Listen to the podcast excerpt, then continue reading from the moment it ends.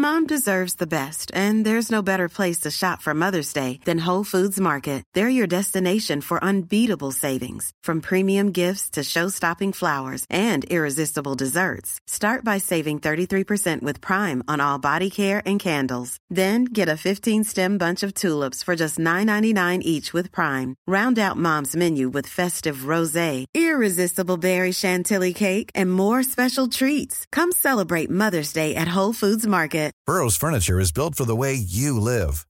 From ensuring easy assembly and disassembly to honoring highly requested new colors for their award-winning seating, they always have their customers in mind. Their modular seating is made out of durable materials to last and grow with you. And with Burrow, you always get fast, free shipping. Get up to 60% off during Burrow's Memorial Day sale at burrow.com slash ACAST. That's burrow.com slash ACAST.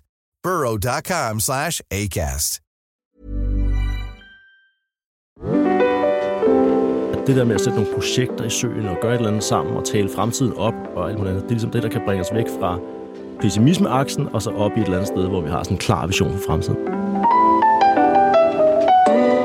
Steffen, med en kreativ, entreprenant hjerne, der forstår teknologi, forstår data. Hvad kan man tage med fra den, når man bliver sat ned i det her kæmpestore show, som hedder Borgen? ja, det kan man godt spørge sig selv om nogle gange, når man møder en masse modstand og al den energi og friktion, som der med rette skal være i et lovgivende system i et land. Men jeg synes i virkeligheden, at jeg har altid været meget samfundsinteresseret. Jeg synes altid, de steder, hvor at teknologi eller udvikling, eller at man kunne flytte nålen fremad på en eller anden måde, i krydsfeltet mellem samfundsforhold, ja, teknologi, kultur måske endda også, osv., det synes jeg var et spændende sted at ja, undersøge ting, læse om ting, bevæge mig rundt i, tale om, skrive om, ytre mig om. Øh, så på en eller anden måde, så er politik jo sådan rimelig nært i det spændingsfelt. Der er også andre spændingsfelter, politik berører. Det kunne være udenrigspolitik og sådan noget. Det er måske også meget spændende, men det er ikke så meget lige der, jeg selv kommer fra med den baggrund.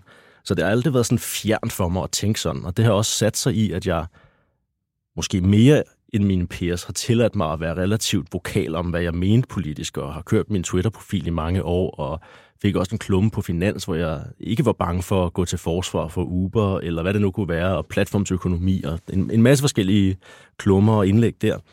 Øh, været med på debatten øh, med Clemen Kjærsgaard på tv på et tidspunkt, som var den, der skulle fra startup, iværksætter, erhvervsliv kritisere en tidligere regerings øh, finanslov. Mm. Og med det i mente, så var det måske ikke så stort et spring i virkeligheden at tænke politik videre ind i det. Men lad mig lige komme tilbage til at sige, hvad er det så, din hjerne kan, når du står derinde? Altså, jeg ser jo de her lange, forgyldte gange med højt til loftet og sådan noget. Og så kan jeg øh, ud af øjenkrogen se dig, der står sådan og kigger lidt rundt, vand til, øh, sådan lidt mere Silicon Valley-agtigt. Hvad, hvad kan din hjerne derinde?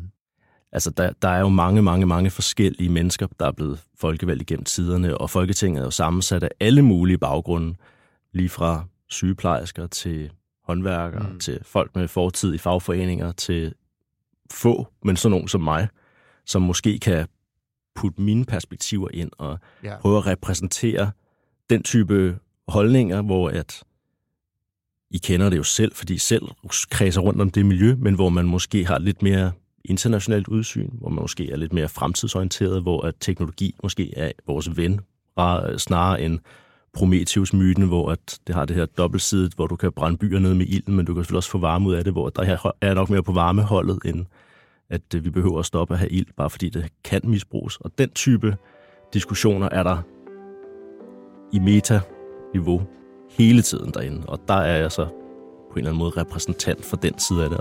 Det er helt klart det, jeg kan. Steffen Frølund, du er entreprenør, vil jeg kalde dig, og øh, siden 2022 også politiker i Liberal Alliance.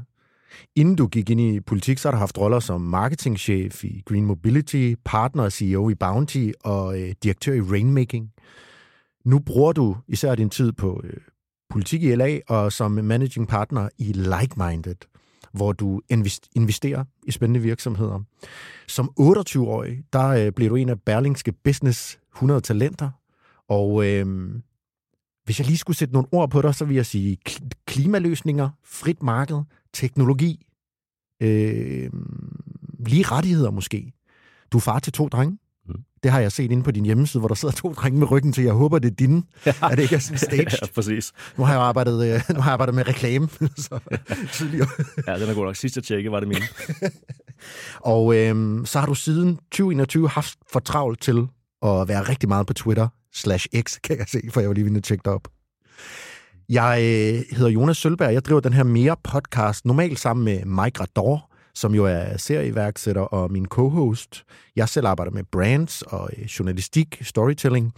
Og fordi Mike er på barsel med sin baby, så har jeg inviteret en god ven og klog mand herinde i studiet, Kim Balle, som øh, jeg faktisk har haft herinde som gæst tidligere også. Som, øh, ja, der repræsenterede du, øh, der var du CEO for Global Startup Awards mest, ikke? Og så var du måske lidt venture-mand også, var du ikke det, Kim? Sådan øh, øh, burgeoning venture? Jo, jeg kender jo godt Steffen. Steffen, han blev jo var det ikke People's Choice med Bounty? Jo, lige præcis. Nordic Star Wars tilbage i ja. 2015. Ja, lige præcis. Det er jo snart et øh, årti siden. Det er lang tid siden, men øh, det føles stadig meget nært i min øh, hukommelse, synes jeg. Det er, det er rart at høre. Det, jeg kan godt huske det ret tydeligt. Jeg synes, det er mega fedt at have dig inde i Folketinget. Så jeg glæder mig lidt til at, at spørge lidt mere ind til, hvordan det er at, at sidde derinde. Altså, man kan jo, øh, hvis man lige skal lave sådan en uh, disclaimer her, eller sådan en ops, så tror jeg, der sidder to liberale alliance uh, mænd her, uden overhovedet at smide dig under bussen, Kim. Du uh, måske ikke sige noget, hvis du ikke vil det. Men jeg er jo, altså, jeg er jo på venstrefløjen, ikke? Mm. Jeg, jeg, kunne, jeg er jo sådan, har anarkistiske tendenser nogle gange, som jo på nogen, på nogen måde læner sig op, at det I gerne vil, for det er disruption hvor anarkisme i gamle dage var sådan noget, de vil gerne springe bomber under busser og sådan noget det er egentlig taget også bare at se andre systemer. Så øh, jeg vil bare lige flage her også, sådan, så, vi, øh, så har vi venstrefløjen med måske. Mm, det er kun godt for repræsentationen herinde, synes jeg. Ja, det er det. Ja, så, så er det måske heller ikke altid, man skal... Man er jo nødt til at, at vælge øh, et sted at putte sin stemme, men jeg synes også, det er svært at se sig selv 100% i et parti. Mm. Så jeg vil sige, jeg kan også nogle gange flytte lidt over på, på venstre siden på nogle ting, men... Mm. Ja. Så det er ikke sådan sort og hvidt, synes jeg. Nej. Vi, øh, vi bliver vel alle sammen lidt mere idealistiske, hvis vi får en øl eller to eller et eller andet, så kan man godt pendle lidt mellem. Hvad skal det handle om i dag? Jamen, øh, Steffen og Kim, jeg har ligesom sat rammen for, at øh, vi skal tale lidt om fremtidsoptimisme, fordi øh, jeg ved, du er en fremtidsoptimist. Og øh, på en eller anden måde, så handler det om, hvordan jeg, hvordan du selv, Steffen, øh, hvordan du, Kim, kan hjælpe os med at handle ud af det, der hele tiden lumer altså et potentielt kollaps, som vi snakker meget om, især klimakollaps, Øhm, hvordan vi kan handle og være optimistiske, mens vi lever godt, mens vi er produktive, mens vi måske endda har et rigt liv, om det så er økonomisk eller mentalt, i stedet for at gå rundt og frygte. Så det er ligesom den ene ting, vi skal i dag. Så skal vi lære lidt om at lære. Fordi øh, mens jeg har siddet og kigget på dig, og øh, Kim har også siddet og lyttet til podcast, og vi har lært dig at kende, I kender hinanden, så har jeg jo fundet ud af, at samstemmende for os alle sammen, uanset parti herinde, så er det, at vi er nysgerrige. Vi er generalister, og øh, vi kan godt lide at lære ting, så vi skal også snakke lidt om at lære. Steffen, hvordan minder politik om iværksætteri, eller slet ikke? altså, der er nogle ting, der minder om det. Du ved, partier bliver stiftet og har en founder-historie, og man har måske også et purpose og nogle ting, man gerne vil ud og ændre, en vision, man gerne vil flytte nålen et eller andet sted hen. I politik er det jo så tit samfundsforhold eller nogle regler, der skal laves om, hvor i en startup, der kan det være et produkt, man skal have ud, men i sidste ende er det noget, der skal flytte et eller andet for en eller anden, i den anden ende en modtager, der skal have det bedre på en eller anden måde. Man har noget, man skal sælge overbevise om. Øh, og set fra sådan en enkelt øh, kandidat og nu et folketingsmedlem i mig selv, så er det jo sådan noget med, at meget af det, jeg har arbejdet med i startups, er jo kommunikation og marketing og få budskab, budskabet igennem her har jeg noget på hylden, kunne du tænke dig at kigge på det, og i sidste ende konvertere? Øh, på den måde kan man godt have nogle store shortcuts, og det var der noget, der gjorde det meget nemmere for mig at føre valgkamp, for eksempel, end så mange andre helt grønne øh, på kommunikationsfronten kandidater. Øh, så der er mange ting, man ligesom kan tage med og bruge. Kunne og så er der mange forskelle, dem kan vi måske også dykke lidt ned i. Ja, ja, men kunne du målrettet, så nu siger du selv valgkampagne, så sidder jeg og tænker, hvis man har en marketinghjerne, kan man så sidde måske modsat nogle af dem, som ikke har deres egen kampagneleder endnu, fordi de ikke er valgt ind, så er du jo din egen kampagneleder, kan man på mange måder sige. Mm. Kunne du sidde og sige, okay, vi skal lave de her marketing rettet mod den her målgruppe, vi skal ind i det her, vi skal lave et kampagnekoncept. Og... Ja, altså helt klart. Og man har jo også et budget, når man er kandidat, så der er jo også et betalt markedsføringsperspektiv. Der er, hvordan du håndterer sociale medier. Der er jo skrive klummer, der er måske deres pressehåndtering og sådan noget. Og som CMO, så er det jo alle steder noget, du har bare i hvert fald noget erfaring med, eller har rørt meget, alt efter hvilken virksomhed du sidder i. Chief Marketing Officer, hvis man ikke kender det begreb. Ja, lige præcis. Godt at få dobbeltklikket på. Men, men det har jeg jo så noget erfaring med, og det gjorde det selvfølgelig noget nemmere. Men, men der er også nogle sådan lidt større niveauer her, hvor man også som startup eller iværksætter, eller i hvert fald Chief Marketing Officer sidder meget med, og det er jo i virkeligheden sådan noget, du kaster noget ud i verden, produkt, første iteration, og så kommer der en eller anden feedback tilbage fra verden. De reagerer på det, du har prøvet at sælge dem eller kommunikeret til dem. Øh, og sådan er det også i politik. Det er også sindssygt vigtigt. Så man har måske en idé om en eller anden platform. Jeg tror, at det, jeg havde lært på CBS, da jeg studerede der, var sådan noget, der hed open innovation. At du ligesom lytter til, hvad der foregår på vandrørene ude i mm. samfundet, eller at du måske ser, hvad folk skriver om på sociale medier, mere end du holder en fokusgruppe, og mere end at du bare sidder inde i dit eget lille R&D-lab og laver noget, og så håber, at verden kan lide det. Hvad kaldte du det? Uh, Research and Development Lab. Ja, okay. Open Innovation Open hedder, Innovation. Ja, det hedder konceptet Ej, det er spændende, fordi vi tænker jo meget i reklamebranchen, har man måske tænkt mere i det der med at snakke med nogle mennesker, og så lave kvalitative interviews, og så sige, det er så det her. Alt, alt har selvfølgelig også sin rolle at spille, øh, og, og alt det der, det er godt nok. Men Open Innovation er bare en måde at kigge på det på, hvor du ikke behøver at gøre det så og ansynligt, at du søger og samler feedbacken. Og det gør man måske også bare sådan, ja, hvad hedder sådan noget, uden at tænke så meget over det i virkeligheden. Det er ikke med vilje, du gør det. Det kommer bare til dig. Øh, og når du er formet i startup-verdenen, så er det helt sindssygt vigtigt hele tiden at forstå, hvad der sker. Og jeg kan huske selv, at øh, det, det er jo ikke noget, jeg har opfundet, men det var vigtigt for mig, da vi lavede Bounty, at jeg selv var første person på kundeservice e-mails i meget, meget lang tid, indtil det blev næsten umuligt at håndtere selv. Fordi det bare var sindssygt vigtigt at få de der feedback loops tilbage. Øh, og sådan er det også med politik. Så når du sidder og har en paneldebat aften i en valgkamp, så er det jo interessant, hvad det folk spørger om, fordi det siger noget om, hvad der rører sig. Det er jo interessant, hvad for nogle klummer dine konkurrenter skriver, for det siger noget om, hvad de tænker på. Det er interessant, hvad der sker i samfundet, og hvad mediebilledet ellers er. Så det handler rigtig meget om at samle viden og information sammen, for at kunne forme nogle budskaber, som ikke er det nødvendigvis flytter dine holdninger, mm. men det kan godt være, at det informerer, hvilken fod du skal sætte først, eller hvordan du lige skal tale om ting. Øh, og det er vigtigt. Jeg, jeg er nysgerrig sådan, hvad har været det mest overraskende i, at føre valgkamp? Altså, hvad, er der noget, der virkelig overrasker dig? Ja, helt klart. Altså, jeg troede jo måske bare, at hvis man mente noget, og man kunne sige det, så var det fint. Men logistik, altså, ja, jeg tror, jeg, jeg ved ikke, om det var den gamle tyske general von Clausewitz eller sådan noget, der har sagt det her, men der er en eller anden klog krigsteoretiker, der har skrevet og sagt, at øh, amatører, de snakker strategi, og professionelle, de snakker logistik. Og det er altså også virkelig sandt, når man fører valgkamp. Og logistik er sådan noget med, hvor er du, hvornår, øh, hvem skal du være der med, har du en pose bolcher med til at dele ud på den her gågade, hvor du måske har lavet en aftale om at stå i dag, den her time her. Og sådan noget som at hænge valgplakater op og sørge for, at du har styr på, hvor de er, på mm. samtlige lygtepæle ned på gadeniveau. I, I mit tilfælde var det så Nordsjællands Storkreds, som ikke er den største, men tilstrækkeligt stor til, det er en logistisk helvede. Og så kunne få et opkald eller en e-mail fra en kommune kl. 8 om aftenen og sige, nu har du tre timer til at tage din valgplakat ned, som desværre er en eller anden frivillig er blevet hængt i 1,70 meter højde i stedet for 1,90 meter, okay. som den skal være.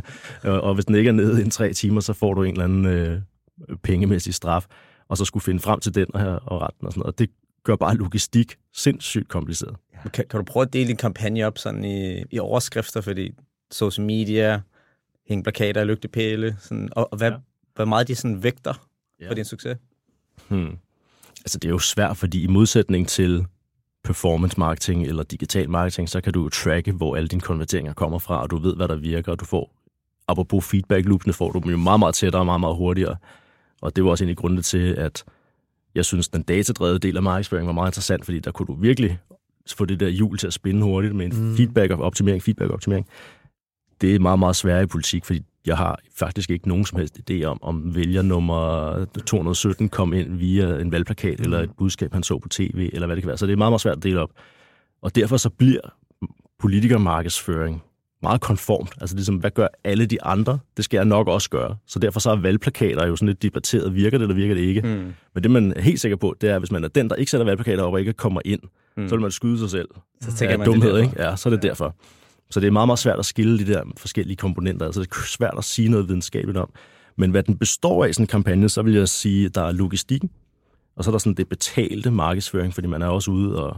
Du ved, for en valgplakat koster noget, ikke? Det er jo en form for outdoor-kampagne, det. Gratis at sætte op, men koster trods alt trykket. Øh, så er der alt, hvad du laver online, du kan betale. Jeg har kørt for eksempel bannerreklamer i lokalområdet på forskellige medier. Det kunne man overveje, om virkede ikke virkede, det ved jeg ikke, men det gjorde jeg. Øh, så er der fundraising, det er jo også en væsentlig ting. Det er jo rent faktisk at prøve at skaffe nogle penge og nogle interesser til sin, til sin kampagne. Øh, tale med folk, der har lyst til at støtte det, og det kan jo være mm. lige fra 20 kroner til, til mange flere penge per, per støtte. Og så den sidste del er logistikken. Må jeg stille et sidste opfølgende spørgsmål? Ja, ja, selvfølgelig. Du spørger bare, Kim. Fordi det, det, når man er iværksætter, så er det jo altid, hvis du er fundraising, det er hårdt, der er rigtig mange udfordringer, der er ups and downs. Kan du afsløre, var, var der nogen oplevelser igennem den her kampagne, som var ekstra hårde? Kan du sætte lidt ord på det? Eller var det bare smooth? Nej, altså øh, på en eller anden måde, så kom jeg sådan snublende lidt ind i, at der lige pludselig var valgkamp, at jeg havde ikke været medlem af Liberal Alliance før. Jeg har altid stemt på partiet, men det var lidt sådan en tilfældighed, og så, så er historien bare meget, meget kort, at, øh, at Alex han rakte ud til mig, Alex Vanderslag, vores partiformand, han rakte ud til mig og sagde, vi er ved at prøve at sætte et hold af kandidater. Kunne det være noget for dig? Og det her snakker vi lige inden sommerferien og i 22. Og så blev jeg ligesom medlem, og det officielle flow er, at storkredsen skal ligesom acceptere, hvem det er, der er på deres opstillingsliste, og det gør de så også, og synes, det er en god idé, jeg er der. Og inden vi ser os om, så er der diskussioner om at udskrive valg, og i kan måske huske, at Radikale Venstre var ikke specielt stolte af Mette Frederiksen som statsminister på det tidspunkt. Tidsindstillet mistillid, tror jeg, man vil kunne kalde det, at lige nu kan vi ikke så godt se tillid til dig, men så kører vi valgkamp og vil gerne pege på dig igen. Så det var lidt specielt. Men øh, det var i det tidlige efterår 22, og så blev der lige pludselig udskrevet valg, fordi det selvfølgelig var en ustabil situation, og så må man føre valgkamp. Så jeg er ikke rigtig nået at have noget optræk, så jeg ikke haft en eller anden bagland, eller en erhvervsklub, eller en masse finansielle støtte og sådan noget. Så alt var sådan set egentlig bare fra scratch, og så bare afsted. Og det gjorde også, at jeg havde ikke nogen benchmark som mål succes op imod, så jeg har meget, meget svært ved at vide, om ting gik godt eller gik skidt i den valgkamp, udover at jeg på valgdagen, eller dagen efter valgdagen, det er der, man selv får sin personlige resultater, kunne mm. se, at det lykkedes, og så har det jo gået godt som samlet hele. Øh, men om det ene eller andet var godt eller skidt, det er svært at sige. Jeg kom bare til at tænke på, øh, at meget af det her, når du snakker iværksætteri, og du snakker kampagne til politik, snakker politik, altså vi, ofte kommer vi jo tilbage til, kan du lave et godt koncept? Kan du sælge det? Altså, det kan jeg i hvert fald identificere mig med. At hvis man kan det, så... Altså, Kim, der åbner sig også en dør til dig. Inde på borgen her. hvis du vil. Ja. Og øh, så kan man jo sige, at entreprenørerne er måske nogle af dem, der er skræddersyet til det her, til at, at brage igennem. Ikke? Fordi Men det er jo de kan så mange ting. det der spørgsmål, om, om det egentlig er så nemt at være iværksætter inde på borgen. Fordi det talte vi jo om i morges, mm. at, at måske er det egentlig ikke lykken at være iværksat ind på borgen, men det kan være, at du føler, at det er vigtigt, men mm. hvordan er det? Er, det? er det sjovt? Er det hårdt? Kan du mærke nogle gange, at ja. okay, måske var det ikke det fedeste job i verden, men det er vigtigt, derfor fortsætter jeg, eller er det bare... Mm, men det, det er et meget relevant spørgsmål, og det er jo, nu snakker vi om lighederne mellem iværksætteri før, og det er jo så nogle af der, hvor ulighederne kommer, eller hvor det er meget anderledes, og altså der er flere vinkler på det, men måske den væsentligste vinkel, det er, at i en startup, der kan man godt være to eller fem mennesker om et whiteboard, og så beslutte en ny strategi, eller en plan, eller en prissætning, eller et eller andet. I politik er det jo ikke sådan, at bare fordi, at vi er to eller fem mennesker rundt om et whiteboard, og så siger, at nu kunne det være fedt, at topskatten ikke skulle være der mere, bare for at komme et eksempel, at det så er det, der sker. Altså, det kræver en koalition, det kræver 90 mandater, det kræver alt muligt andet spil. Øh, så fra idé til aftræk til konsekvens ud i virkeligheden, så er der længere. Øhm, men det, det gode er så, at du kan måske flytte større linjer, når det så endelig kommer igennem. Og det er jo selvfølgelig positivt.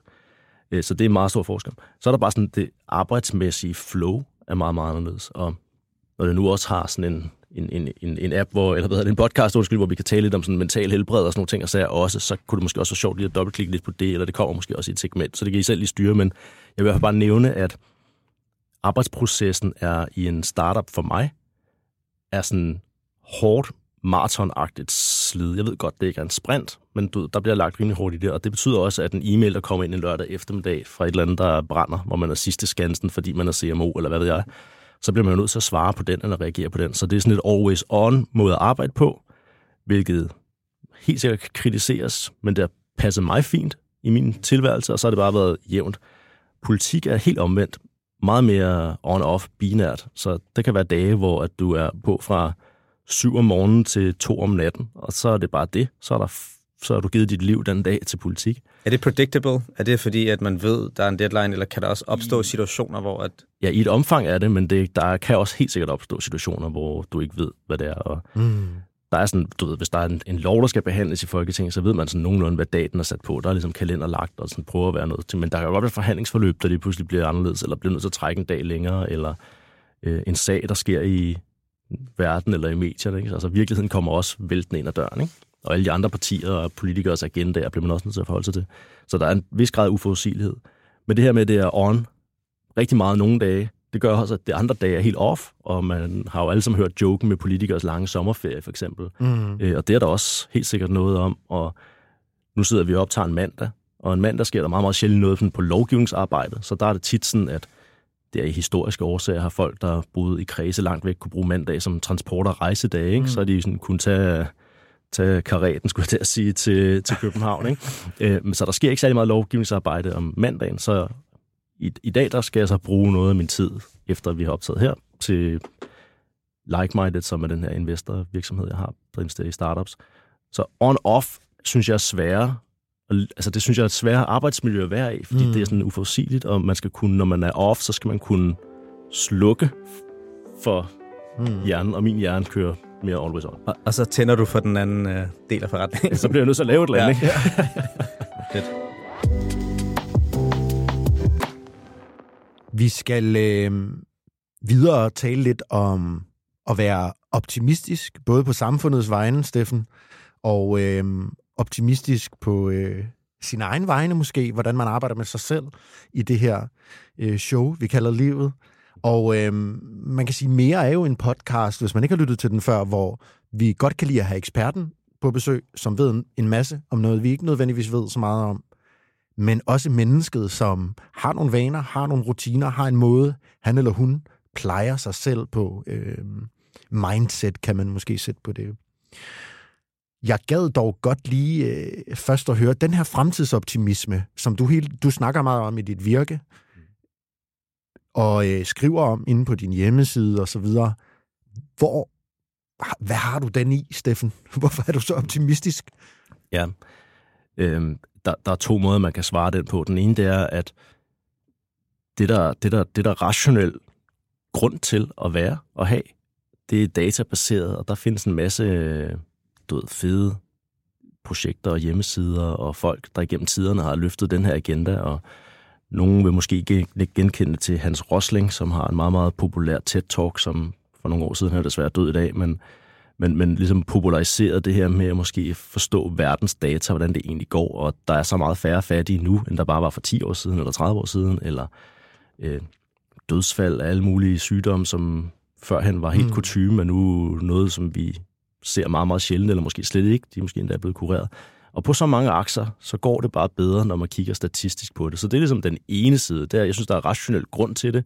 Øh, og som så mange andre trendkurver, så er det jo ikke sådan, så bare fordi de er nået et eller andet vist niveau, så stopper de bare der. Altså, vi er også færre fattige i år, end vi var bare sidste år, og næste år vil der være færre fattige igen, medmindre vi gør et eller andet helt anderledes og dumt. Og der kan jo godt komme udefra kommende stød med dem, så dem vi skal forholde os til. Så det er sådan en rationel grund til. Så det er den ene side kan man sige, hvorfor i alverden begynde at snakke om det og tage det frem? Og svaret på det, det er, at der er en, i mine øjne, negativ indflydelse på alle de gode parametre, der kommer af, at der er en eller anden form for strømning af pessimisme mm. og mismod og øh, måske endda frygt, angst for fremtiden og hvad den kan bringe, og alle de usikkerheder, der ligger. Ja, bestemt.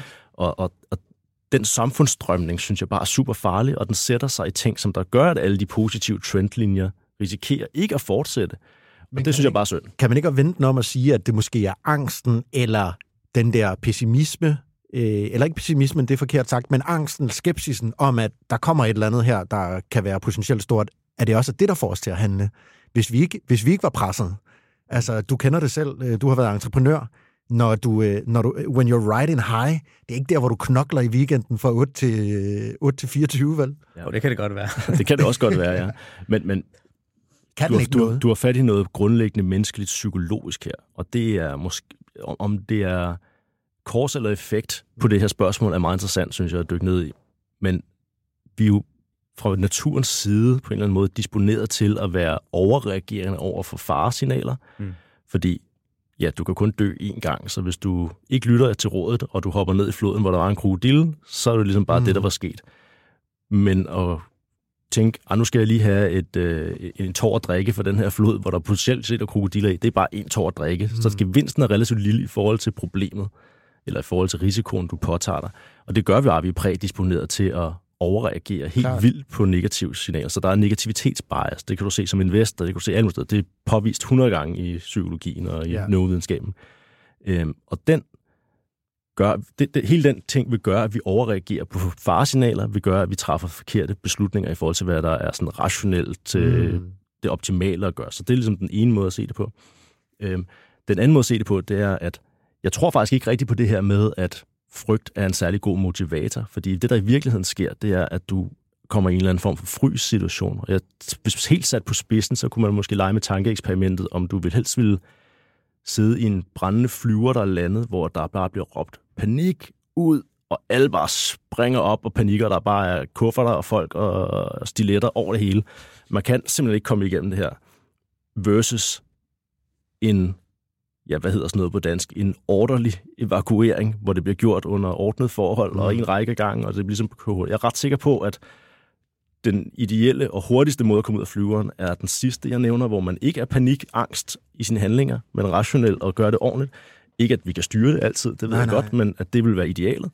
Øh, Og det samme tror jeg bare, det billede kan man godt sætte ned over samfundsforhold. Så når man snakker klimaproblemer for eksempel, så tror jeg ikke, at klimaangst og at vi er bange for i morgen, og at øh, nu øh, går det helt galt, og inden vi ser os om, så er Maldiverne og Vanuatu forsvundet og sådan noget. Jeg tror ikke, at det er den rigtige måde at tilgå det på. Jeg tror, at vi skal se mere løsningsorienteret på det og gøre det i en orderly fashion. Og øh, det her, du snakker om til sidst med øh, teknologien, som du kommer ind på lidt tidligere her, det er jo også, at teknologien på en eller anden måde er eksponentiel, så det vil sige, at ny teknologi avler endnu vildere ny teknologi, så vi kan tage nogle kvantespring. Det jeg, øh, nu har jeg jer to i, i studiet her, og det vil jeg gerne lige gøre brug af, fordi jeg er også sådan en, der kan gå med nogle skøre tanker og sådan nogle lidt store. Altså, jeg er jo også en filosofimand, øh, kommer fra sådan statskundskaber-agtige ting, hvor jeg har læst øh, mellem, mellemstudier, og min hjerne kan godt mm, være lidt interesseret i, hvorfor, nu når vi snakker om det her med at være positiv og byggelig, hvorfor er der endnu ikke nogen øh, politikere eller projekter eller entreprenører, der har skabt den her politiske platform, som er ren positivitet? The positive Trump. Altså, ikke fordi vi skal snakke Trumpism, Mm-hmm. det gider jeg ikke, men bare det her med opbyggeligheden. Ja. Det, det virker til, at det stadigvæk er frygt, der mobiliserer folk. Ja, altså jeg, jeg kan kun komme i tanke om et øh, sådan relativt nutidigt, moderne eksempel, og med nutidigt, så mener jeg stadigvæk, at vi skal helt tilbage til 60'erne og Kennedy i USA, mm. hvor at Apollo-programmet måske er en meget god måde at øh, hvad hedder sådan noget, indramme måden at tænke på det på. At vi sætter et eller andet større projekt i gang, som det kan godt være, at det i sig selv er en lille smule meningsløst, ud over bare sådan den der med at prøve at vende en sten, vi ikke har kigget under endnu, og komme ud i rummet og lande på månen, og der er jo også hele det militaristiske i den kolde krigsagenda i det der. Så, men alt det site, så var det trods alt et stort fælles projekt. Hmm. Pyramidebyggerierne kunne måske have haft den samme effekt lokalt i, øh, i, i den egyptiske Ja, fedt. øh, lokalhistorie. Ikke? Altså, der var What sådan is, eller- it, what is this idiot building? That's crazy. det, er det, og så hele, øh, alt er bare rundt om det på en eller anden måde. Så sådan noget med store projekter og trækken i samme retning og sådan noget, det smager jo lidt af et iværksætterprojekt. Det smager lidt af, at man har noget positivitet, og det smager lidt af, at der er et eller andet, vi skal hen imod et eller andet mål. Øhm, og det, der så desværre bare er sket, det er, at du kan have sådan et... Øhm, det her, det er et Peter Thiel-måde at kigge på det på, den store, berømte øh, iværksætter, event, investor over i USA med PayPal og Facebook øh, penge bag sig. Øhm, han har sådan et par kvadranter, og sådan siger, at du kan ligesom være optimistisk på fremtiden, eller du kan være pessimistisk på fremtiden. Det er ligesom to udfald. Og så den anden akse, det er, at du kan have en idé om en meget, meget konkret tegning af, hvordan fremtiden bliver, og du kan have en meget, meget ukonkret tegning af, hvordan fremtiden bliver. Og så kan man ligesom putte samfund eller tidsperioder, tidsånde ind i den. Og 60'erne var måske sådan et sted, hvor du kunne forestille dig, at tegnefilm som Jetsons blev populariseret, hvis man kan huske den, så er det den her familie, der lever ude i fremtiden i sådan en, en by oppe i skyerne, og de har sådan meget futuristisk alt udstyr, og alting er knapper, og hele, hele deres hjem er øh, automatiseret. Jeg arbejder kun to timer om dagen, og alt sådan noget. Øh, men det, det er selvfølgelig sådan en øh, 50'er familie-view-look på det hele, ikke? så den samme sådan... Det, det, det kan godt være, at kaffemaskinen ser lidt anderledes ud, men det er stadig ikke den type kaffemaskine, der hedder dengang agtigt. Øh, så det er en meget, meget klar vision for fremtiden, og det er jo lidt det, som Kennedy måske også har en meget, meget klar vision for fremtiden. Så kan du godt være optimist og have en meget, meget svagt defineret vision for fremtiden, og det er måske lidt der, jeg selv befinder mig i virkeligheden. Ja, det kan man diskutere. Øh, men så er der samfund som det europæiske i dag, hvor man har en meget, meget uklar idé om, hvad fremtiden bringer.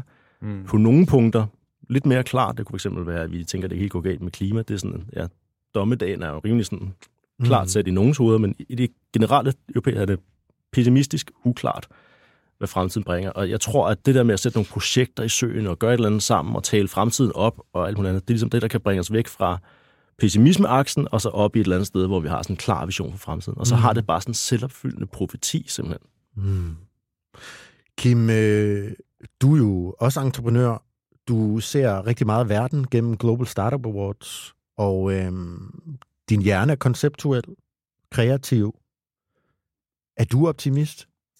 Ja, men jeg, du er tilbage til det der med, hvilken parti man stemmer på. Jeg synes ikke, man kan se på det så ensidigt. Så det, jeg hørte dig sige også, er, at du kan jo godt se udfordringer. Hvis du kigger på data, så ser du udfordringer. Så jeg tror, det her med, at man angriber udfordringer optimistisk og naivt, endda nogle gange sådan lidt optimistisk naivt, mm. det tror jeg er ekstremt vigtigt. Så mange af de ting, som, som du måske har startet, vil du jo ikke gøre, hvis du var pessimist. Du vil jo ikke starte Bounty. Du vil måske ikke gå ind i en folketingskampagne og, og blive valgt ind i, øh, i Folketinget. Så tror jeg, det er ekstremt vigtigt, som du siger også, at have den her optimistiske tilgang. Fordi du får også et lidt længere syn på, på tingene, så i stedet for at du tænker emergency, som du siger, lad os hoppe ud af flyveren, mens den er på vej ned, men så lad os prøve at, at tænke lidt mere langsigtet, og det tror jeg, man har brug for optimisme for at kunne gøre. Ja, det er meget godt sagt, synes jeg.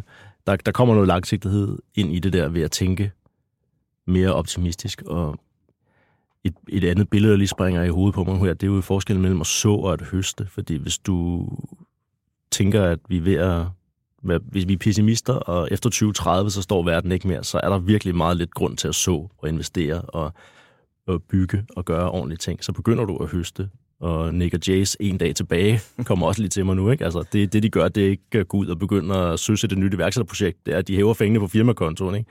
Det stik modsatte af, hvad der måske er det langsigtede, intelligente, men det er det, man har lyst til at gøre, og blive sådan øh, kortsigtet og hedonistisk i virkeligheden, bare at bruge og nyde og leve til sidst.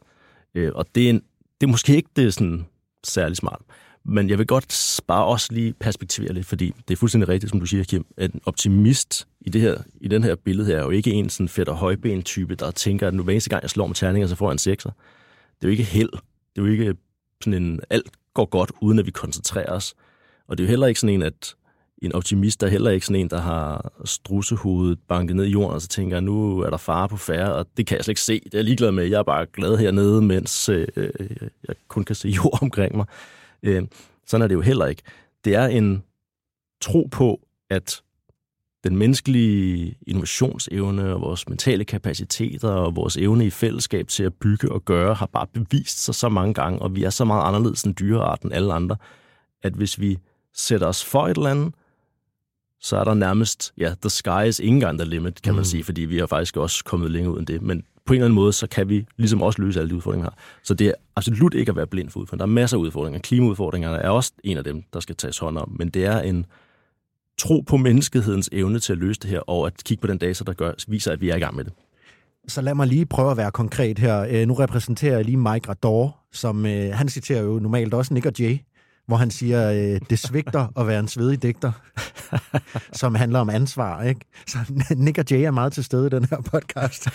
Det kan vi de blive glade for at høre. Men hvordan ser, øh, og nu bruger jeg ordet aktivistisk på den måde, at man er aktiv, mm. og man handler, fordi at øh, der skal ske noget. Man er positiv i det. Hvordan ser den her øh, ud i hverdagen? Hvad kan vi gøre? Mm. Hvad kan vores lyttere gøre? Hvad gør du? på klimaudfordringen generelt, for eksempel. På at være positiv og handle. Ja. Altså, det er jo lad os bare bruge klimaudfordringen som eksempel, fordi det er rimelig topper for mig, og jeg tror, vi alle sammen har en eller anden form for ting, og det ting i vores hverdag, hvor vi møder det, og det, det er jo alt lige fra de politiske diskussioner til, hvor skal der være øh, CO2-afgifter, så vi kan gøre noget ved de udledninger, der er, til hvad kan man gøre med sin private privat forbrug eller livsførelse osv. Øhm, og der er, jo, der er jo utallige, utallige, utallige ting, man kan gøre. Men hvis man gerne vil gå til det på en optimistisk måde, så skal man jo tillade, at ny udvikling af teknologi kan hjælpe os. Øh, og et meget præsent spørgsmål er jo i virkeligheden, og nu bliver det en lille smule politisk, og det ved jeg godt ikke, at det der allermest skal handle om, men jeg kan ikke lade være med at sige det alligevel, det er for eksempel udrulningen af elbiler er jo helt sindssygt vigtigt for det her. En lille komponent i det store billede, men hvis vi ikke elektrificerer samfundet, så skal vi gøre et eller andet fossil, og det er ligesom det fossile, vi gerne på en eller anden måde vil af med. Så elbiler spiller en vigtig rolle. Ikke alene, men det spiller en vigtig rolle. Så er der i dag en diskussion om, hvorvidt at Tesla skal lade sig organisere under de danske etablerede fagforeninger. Og det er der simpelthen danske partier, som der normalvis vil kalde sig grønne, som der blokerer, mm. og det gør de også i Sverige, blokerer for leverancer af Tesla'er i sympati med de her fagforeninger. Det kan man jo godt have sympati med, men det er bare et konkret valg. Altså, det er et af de steder, hvor det godt kan gøre ondt. Altså, så må mm. man jo sige, ja, så er det simpelthen vigtigere med klimaet og elbiler, end det er med, øh, at de etablerede fagforeninger har deres succes og monopoler.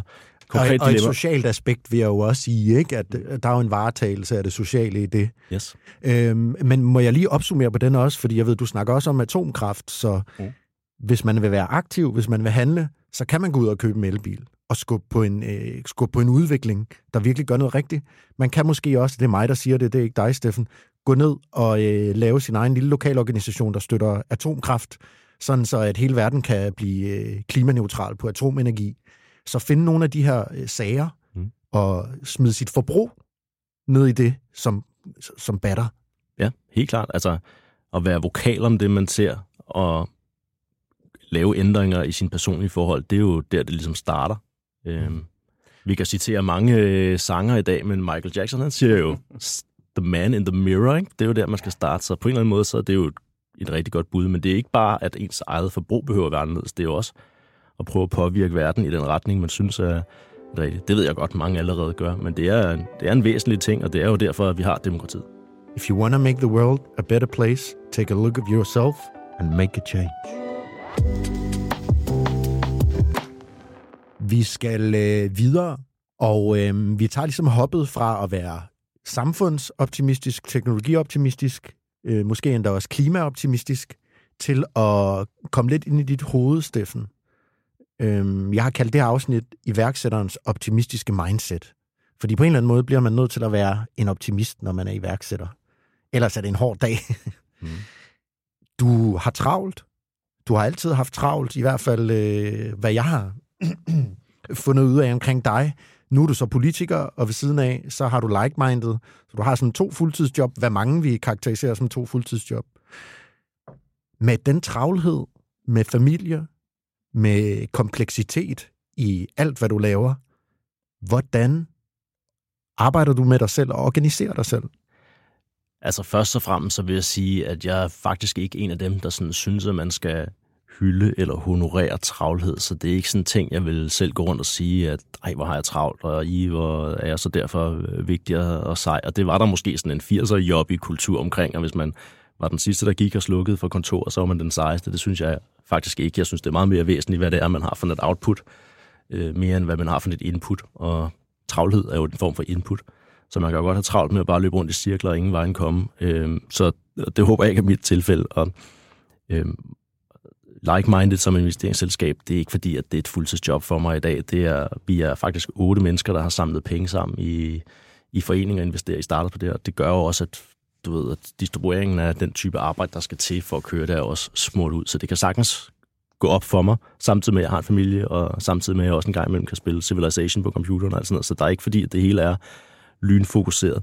Øhm, det tror jeg måske også er lidt svaret på, hvad der så er for en måde at få det hele til at balancere på. Det er, at det bliver bare sådan lidt en, du ved, en, en, en trummerum, hvor man også bare ligesom møder de ting, der kommer i ens retning, og det behøver ikke at være sådan super organiseret. Jeg går bare sådan lidt med the flow på en eller anden måde, hvis man skal sige det. Det passer min mentalitet meget godt. Øh, så jeg ikke sådan har en helt øh, ned til hvert kvarter fast plan på, hvad jeg skal tænke, hvornår og sådan noget. Det kan jeg godt godt lide, og det befinder jeg mig godt ved, og derfor så kan jeg godt lide bare at læse og suge til mig, hvad der sker på sociale medier og alt sådan noget. Og det er både en, det er både en måde, hvorpå jeg bliver klogere, får det feedback ind, vil snart. Det er måske min egen lille open innovation, nu jeg lige siddet og lytter til mig selv snart sige det. Men det er også et sted, hvor jeg kan sådan koble af og alt muligt andet. Så der er sådan en, ja, det, det er min måde at tænke på det på. Men har du så sådan en uh, executive hjerne, der uh, ikke per definition skriver lange mails, ikke per definition behøver at lave hele analysen? Altså nu snakkede vi om strategi før, og uh, handling. Jeg har en god ven, som sagde til mig, da jeg mødtes med ham i weekenden, at han havde en uh, sydafrikansk kollega, der sagde, at planlægning, det, det kan man ikke helt forholde sig til på engelsk på samme måde, for der har man planning and scheduling. Mm. Så uh, under planlægning, så, er det, så spørger man uh, på dansk både hvad og hvordan, hvor og hvornår. Hvor englænderne, de siger planning, det er hvad og hvordan. Scheduling, det er hvor og hvornår. Mm. Er du meget en scheduling-type så? Ja, det er et meget godt billede, synes jeg faktisk, på, på det. Jeg tror, jeg tror ret meget på at blive ved med at træffe beslutninger, der er øh, små skridt i en eller anden ting, der føles i den rigtige retning, og så måske korrigere din kurs, hvis, hvis øh, det ikke øh, ser ud til at virke. Øh, så det der med at lægge store planer, og så tænke nu, øh, her er der en businessplan, eller her er der vejen til verdensherredømmet, det tror jeg, som politiker, det tror jeg ikke er... Altså virkeligheden kommer bare flyvende ind for højre, og så bliver du nødt til at reagere på den. Så måske i virkeligheden et måden at tænke på det på, er måske mere sådan noget med at, hvis du bliver ved med at træffe beslutninger, der åbner dine options op, i stedet for beslutninger, der lukker dine options ned, så er det måske sådan en, i en dynamisk, omskiftelig verden, hvor tingene flytter sig fremad og sådan noget, så er det måske en meget god strategi til det. Så det tror jeg måske mere det. Så jeg ved ikke, om det går under planlægning egentlig, eller det går i hvert fald ikke under scheduling, men jeg ved ikke, om det går under planlægning heller. Nej. Men betyder det, Steffen, du har, har du sådan en klar vision, hvor Steffen er om 10 år, eller sådan, kan du, kan du visualisere, sådan, hvor du er om 10 år? Kunne du også det for 10 år siden? Ikke sådan konkret, men har du sådan et billede af, hvor du er? Jamen, det, i et eller andet omfang, så har jeg sådan en eller anden fornemmelse af, at der er nogle ting, jeg gerne godt kunne tænke mig at opnå, og nogle steder nogle ting, jeg mangler. Og øh, jeg synes specielt det her med succes i, øh, i, i, i startup og invest, investorrollen i startup, sådan noget, jeg godt kunne tænke mig at udforske mere. Sådan, så det kan jeg godt se foran mig. Men du skulle ikke have spurgt mig bare for to eller tre år siden, om jeg havde lyst til at være politiker. Så havde jeg sagt, ja, måske når jeg er færdig med at lave øh, karriere i den virkelige verden, kunne det godt være. Så når jeg er 55, så spørger mig der, og så ja, meget, meget kort tid senere i det der tænkte eksempel, så er jeg så lige pludselig politiker. Så der er jo også nogle ting, der bare ligesom åbner sig, og, og, og ting, man må bide til bolle på, og, og, og så, har, så har visionen måske været uklar, eller man bare har været på tæerne og kunne tage de muligheder, der bød sig og sådan noget. Så på en eller anden måde, så er det sådan lidt en mellemting mellem de to. Altså, der er nogle ting, jeg godt kunne tænke mig at opnå. Men jeg er meget, meget, altså, altid været, og er stadigvæk meget ambitiøs på min egen vegne, så det er ikke sådan, så jeg føler, at jeg har en eller anden dag, hvor jeg kan sige, nu når jeg en målstreg. Det er måske også sådan en, det er både en blessing og en curse. Altså, jeg kunne godt tænke mig på en eller anden måde, nu, nu bliver jeg lige det politiske. Jeg kunne godt tænke mig, at mange af de ting, som jeg prøver at bringe ind i det, blandt andet det her med det mere sådan optimistiske mindset, ligesom kunne blive en ting. Altså, mm. det var en diskussion, vi kunne have. Og at for eksempel, at klimadebattens skillelinje ikke er, hvorvidt man er grøn eller sort, fordi næsten alle partierne er i et eller andet omfang grønne, måske med forskellige tilgang til det, men det er diskussionen om tilgangen til det, om, mm. om det grønne ligger frem, eller om det grønne ligger tilbage. Sådan nogle aftryk kunne jeg godt tænke mig at prøve at sætte. Så det er da klart ambitioner, jeg har, øh, som jeg til daglig prøver at arbejde på. Så må vi se, så kan jeg blive målt på, om jeg lykkes med det, når vi bliver inviteret til podcast igen om fire år herinde. Øh, øh, så det der, det der er en ting. Og så kunne jeg da godt tænke mig, øh, når jeg er færdig på en eller anden måde med liberal alliance og politik, om det er om fire eller 24 år, der kunne jeg godt tænke mig at efterlade det i en bedre tilstand, end jeg fandt. Mm. Det synes jeg også er en væsentlig ambition, jeg har. Øhm, ja, det er måske i virkeligheden de sådan konkrete, jeg har. Vi har jo øh, på en eller anden måde også nærmet os i de her øh, plus 30 minutter, 40 minutter, din tilgang, som er en åben og nysgerrig tilgang. Øh, vi måske allerede har berørt din læring ret meget, fordi du er interesseret, du sætter tid af til at undersøge og læse og øh, organiserer dig måske ikke sådan fuldstændig øh, stoisk, eller hvad man kunne sige med planer og charts og så videre, mm. men holder en åben tilgang, åbner muligheder for dig selv. Den her læringsmåde, den her nysgerrighed til livet, Steffen, hvor har du den fra? Altså, jeg, jeg, noget af det er helt sikkert, det må være medfødt, og noget af det kan jeg også genkende i min, i min far især, at den er sådan en meget nysgerrig måde at se på verden på, så noget har jeg fået den vej igennem. Og så er der også noget, der... Hvordan var din far nysgerrig? Jamen, ja, på den måde, så minder han måske bare lidt om mig. At uh, synes, at verden var et interessant sted, og, og dykke ned i bøger og nørde omkring nogle enkelte emner. Og han er IT-udvikler, øh, og var med helt tidligt på den bølge, så på en eller anden måde, så når man i slut 70'erne, når var, han startede med det, og begyndte at tænke i den retning, så må man jo på en eller anden måde have været ved, nysgerrig, tænker jeg. Det er i hvert fald lidt frontrunner teknologisk. Så det er ligesom et aspekt i det. Men der er også noget, øh, så det, det kan være noget medfødt, tror jeg mere, og måske noget sådan noget miljø. Men der er en meget, meget konkret miljømæssig ting, som jeg ved, der har gjort noget i den retning. Og det var, at da jeg kun var et år, så flytter mine forældre som expats til Kuwait og tager mig med. På det tidspunkt er jeg ene barn. Jeg får en lillebror fem år senere. Øhm, og vi bor så i Kuwait i, ja, hvad, 3-4 år eller 4 år eller sådan noget lignende. Indtil den første golfkrig bryder ud, og så flytter vi så hjem igen. Men jeg tror, det her med at være meget, meget lille og blive taget ud til et helt fremmed sted og mm. gå i en engelsktalende børnehave og bare få en meget, meget anderledes påvirkning, end mine jævnaldrende, da jeg kom tilbage til Danmark, havde haft som lille, tror måske bare gjorde, at jeg havde en eller anden form for, at det er svært at sige uden at lyde corny, men det er som om verden var lidt større for mig, end det var for mine peers. Altså, der var det du ved, børnehaven og den lokale by, eller skolen, og der, hvor vi boede, det ligesom var deres verden. Og, men for mig, så var det sådan, okay, der findes altså også et sted, man kan flyve hen seks timer væk, og så kunne man bo der. -agtigt jeg kan godt selv høre, det lyder lidt corny, men Nej, det, jeg, det var sådan, jeg havde det. Jeg synes ikke, det lyder corny. Jeg synes, det lyder meget øh, øh, faktuelt på en eller anden måde, at øh, der er langt til Kuwait, hvis man kun øh, har været i Haderslev med mor nede i, i børnehaven, eller ja, i Netto. Eller... Ja. ja, på en eller anden måde. Ikke? Og den, den type den type mentalitet, tror jeg bare satte sig i, at hvis verden er stor og åben, så er der altså også mange døre, man kunne have lyst til at åbne og kigge på, og det er faktisk en videreudfoldelse af den her øh, nysgerrighed. Så hvis det var noget medfødt nysgerrighed, og jeg så også fik det miljøpåvirkning, der gjorde det, mm. så tror jeg ligesom, at det var dobbelt op på, på nysgerrighedskvotienten. Så hvis man var en, hvis jeg var en rollespilskarakter i et eller andet computerspil, så var der blevet trykket rigtig meget på, øh, på at give point til nysgerrighedsaksen, og ja. måske lidt mindre til strength.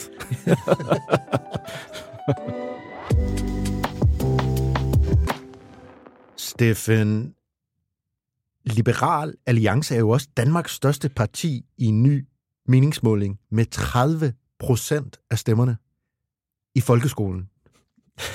ja, præcis. Og øhm, Danmarks anden største parti blandt alle vælgere i en opinionmåling 14 procent. Blandt de 18-34-årige vælgere, der er det næsten 24 procent, der stemmer på jer.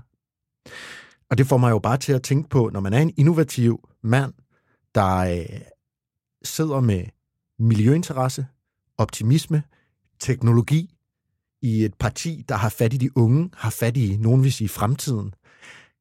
Skal du så være øh, miljøminister lige om lidt? Men det rigtige svar til det, det er, at vi i Liberale Alliance, og jeg selv inklusiv, er rigtig interesseret i at få en masse af vores politik igennem. Vi har et katalog på alle mulige områder, vi godt kunne tænke os at ændre samfundet på, og som vi synes er den måde, vi gerne ser verden være på. Og det prøver vi at forklare vælgerne, og appellere til og fortælle om, og have en dygtig partiformand i Alex til at turnere rundt med og være charmerende omkring alt det her. Det er ligesom vores spilleplade. Ja. Og jo mere vi gør det, jo bedre går det forhåbentlig for os. Men vi ved også, og det er jo også den anden side af mønten, der politik er et nulsumspil. Så lige nu, det faktum, at det går godt for os, det er jo en stor del af det. Det er svært at vide præcis hvor meget, men en stor del af det er også, at mange af dem, vi normalt vil konkurrere med de samme vælgere om, gør det ikke særlig godt. Mm. De bliver fravalgt simpelthen. Øhm, i, I Venstre og Moderaterne for eksempel, og konservative også til dels.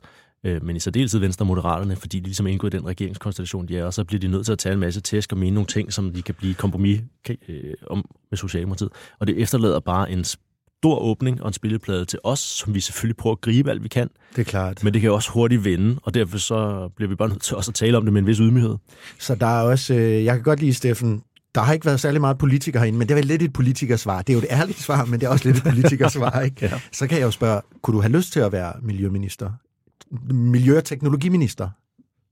Ja, altså, jeg synes, at øh, det, det arbejdsliv, som de ministre, jeg indtil videre arbejder sammen med, de har, det har jeg virkelig ikke nogen særlig stor misundelse for. Altså, det er virkelig lange timer og meget, meget lille kontrol over deres egen hverdag, og bliver ført rundt fra det ene til det andet, de skal forholde sig til. Øh, og meget, meget lille personlig agens i virkeligheden i forhold til, hvad de selv have med. Altså, de kan ikke rigtig styre deres eget øh, liv, næsten. Ja, ikke? Altså, ja, præcis. Næsten, næsten i det omfang. Og det politiske liv kan de i mindre omfang styre, end de måske gerne ville. Og det har noget at gøre med den, kon- den konkrete måde, den her regering er regering på. Øh, med tre partier, der skal blive enige, så sidder Mm. de i, i, i, i hele tiden i forhandling med hinanden. Ja. Øh, hvor det kan være nemmere i andre konstellationer. Ikke altid nemt, men det kan være nemmere, og det er i hvert fald ikke særlig nemt her. Og det gør, at den enkelte minister kan ikke bare gå ud og træffe en beslutning eller gøre en ting, fordi tænk nu hvis, at de to andre partier var uenige i det her, og det gør, at alting skal blåstemples i et større, et større organ længere oppe i systemet, og det gør bare, at der er en meget, meget stor øh, ja, hvad hedder sådan noget, venteliste til at få deres sager behandlet internt i regeringen, og det gør, at de måske, det må opleves som værende ekstremt frustrerende ikke at bare kunne få alle sine fede ting igennem, som man som minister er helt sikker på, at det er helt rigtige for landet. Ikke? Og så sidder man med lille agens og stort pres, og det tror jeg bare er kimen til frustration og stress. Så det misunder jeg ikke. Men kunne der være en virkelighed på et eller andet tidspunkt ude i fremtiden, hvor at det helt rigtige politiske setup var der, og man kunne udføre de ting, man troede på, og man kunne arbejde med stor agens og flytte nålen og Ja. prøve at gøre tingene ordentligt og sådan noget, så synes jeg også, at man på en eller anden måde skulle være lidt et skarn, hvis man ikke sagde ja, hvis man fik tilbudt sådan en stilling. Altså det er sgu en once in a lifetime vigtig ting, og det er at tjene sit land, og det er at prøve at gøre en forskel. Øh, Så det kan jeg godt forstå, at når Tommy Ahlers eller Mia Wagner eller alle mulige andre bliver ringet op og spurgt, kunne du tænke dig at være minister? At de så ikke behøver at bruge tre uger på at tænke over, at det er sådan en ting, man siger, ja, kongeriget kalder. Mm. Så øhm, i det fremtidige scenarie, hvor der står en miljø-, teknologi- og optimistminister ved siden af skatteministeren og forsvarsministeren i hierarkiet, så er det et måske. Så er det måske, ja. Vi er næsten ved slutningen her i mere-podcasten, Steffen. Og øhm, jeg vil gerne lige til allersidst, lige igen, hive min øh, tidligere, øh, med, eller tidligere vært, Mike Rador, fordi han er ligesom iværksætter, der er kød på normalt. Han vil gerne, hvis du kan give ham nogle modeller, hvis du kan give ham nogle skemaer, så synes han, det er rigtig fedt. Og øh, vi har jo et, øh, en podcast, der handler om mindset, handler om øh, selvudvikling i stort omfang. Noget, jeg ved, Kim også øh, har en interesse for. Så hvis vi snakker om vaner, rutiner og, og holde sin hjerne frisk, hvad, hvad gør du? Jamen altså, det er jo i virkeligheden helt ekstremt dårligt til. Altså, det er jo ikke engang sådan, at jeg kan sige, at jeg har et eller andet sportsregime, jeg så følger, eller at jeg læser den her, eller at jeg dyrker yoga, eller går til mindfulness, eller sådan noget. Sådan noget. Det gør jeg simpelthen ikke engang. Nej. Så i virkeligheden, så er det en, en, en, en sådan selvmedicinerende trummerum af at i perioder fordybe mig ned i at læse noget, være stigende alt for meget på min telefon, hvis du spurgte mine børn, men det var ligesom der, jeg måske kunne søge rundt på, hvad der foregår på, på Twitter eller X, og være, være med på beatet og køre min open innovation ting, men det er jo også en form for meditativ proces. Og så kan jeg faktisk meget godt lide også det her med at skrive ting, så at kunne få tømt hovedet via i dag så en social medieopdatering, der tit måske har et eller andet politisk skærm, men det vil være sådan en måde også at få ting ud på. Det synes jeg også er sådan en renselse på en eller anden måde af det, der ligesom kører. Øhm, og så også øh, bare være sammen med familie og venner, det er også altid rart, og så er det ligesom noget helt andet, og det kan tit være sådan, politik er meget højt flyvende, og store, flotte bygninger, og store emner, man diskuterer. Øh, så er det bare meget rart, at der er, der er også bare en, øh, et glas rødvin og x-faktor og en pose slik en gang imellem med familien, og det synes jeg også har en, sådan en balancerende effekt. Det lyder jo fundamentalt for mig som om, at du heller ikke er hård ved dig selv. At du giver dig selv noget tid. Du giver dig selv øh, rum til ikke at være slave af et eller andet, du skal. Mm. Men at du prøver at skabe plads i dit liv. Ja, det, jeg tror faktisk egentlig, at det er meget fint sagt, fordi en måde, hvorpå jeg kan se andre politikere brænde ud, det er, hvis de er lidt for 12-talspige-agtige. Øh, han, hun, han, køn, hun, køn, hvor Ja, det var sejt. ja, øh, men hvis man er lidt for dydig, og hvis man er lidt for stiv i det, og lidt for perfektionistisk, så tror jeg, det kan være meget, meget, meget svært at prøve at leve op til alle de ting, som man bliver mødt med, man skal og kunne. Men hvis man ligesom jeg, måske sådan lidt øh, finde den vej hen over gader, der er lavest, og godt kan leve med at være måske rigtig god på det her område herover, men så lige den her sag om bankospilsregulering er måske mindre vigtigt, at jeg bruger min tid på, bare for at sætte noget helt på spidsen, som er meget aktuelt. er det en DF-sag, eller hvad? Det er det faktisk ikke engang. Nej, det er det faktisk ikke engang. Øh, det kunne det godt have været. Øh, så, så, så på den måde, så bliver man også sådan, at kunne prioritere benhårdt og kunne leve med, at de ting, man prioriterer fra, så også står dårligere, end de måske potentielt set kunne. Det tror jeg betyder rigtig meget for min egen tilgang til rigtig meget her i livet, og det er måske også en måde at sikre mig, at jeg ikke knækker på alt det her gang. Jeg synes, det kunne være et fantastisk sted at slutte. Steffen V. Frølund, vi øh, sidder her i øh, studiet, og jeg har Kim Balle, min medvært, på min højre hånd. Det har været fantastisk at have dig øh, på besøg herinde og få mere viden omkring dit take på verden, på om vi skal gå og være bange. Det siger du, vi ikke skal. Vi skal være lidt mere fremtidsoptimistiske. Vi har fået nogle konkrete måder at handle på. Gå ud og købe en elbil. Støt atomkraft, har jeg sagt. og øhm, her til sidst, så kommer vi også lidt ind i, vær god ved dig selv. Lad være at slå dig selv for meget oven i hovedet. Ja, lige præcis. Tak fordi jeg måtte komme. Tak fordi du øh, vi komme, og Kim Balle, tusind tak fordi du også vil være med som min medvært her. Jeg håber, du har nyt din første medværtschance. Det har været rigtig spændende. Og til jer lyttere derude, gå ind og giv os en like, en subscription. I kan finde os på alle podcast-medier, der øh, har nogen som helst relevans. Det vil sige, oftest er det lidt mere big tech, øh, der er vores platform. Øhm, og det er Spotify, det er Apple Podcast. Skriv en anmeldelse, det bliver vi sindssygt glade for, hvis I kan bruge det her program til noget. Og øh, så skulle jeg hilse fra Mike nede i Marbella, der sidder med sin baby Ellie og siger, øh, go guys. Tak fordi vi var med alle sammen, tak fordi vi lyttede med, og tak fordi I var i studiet. Tak.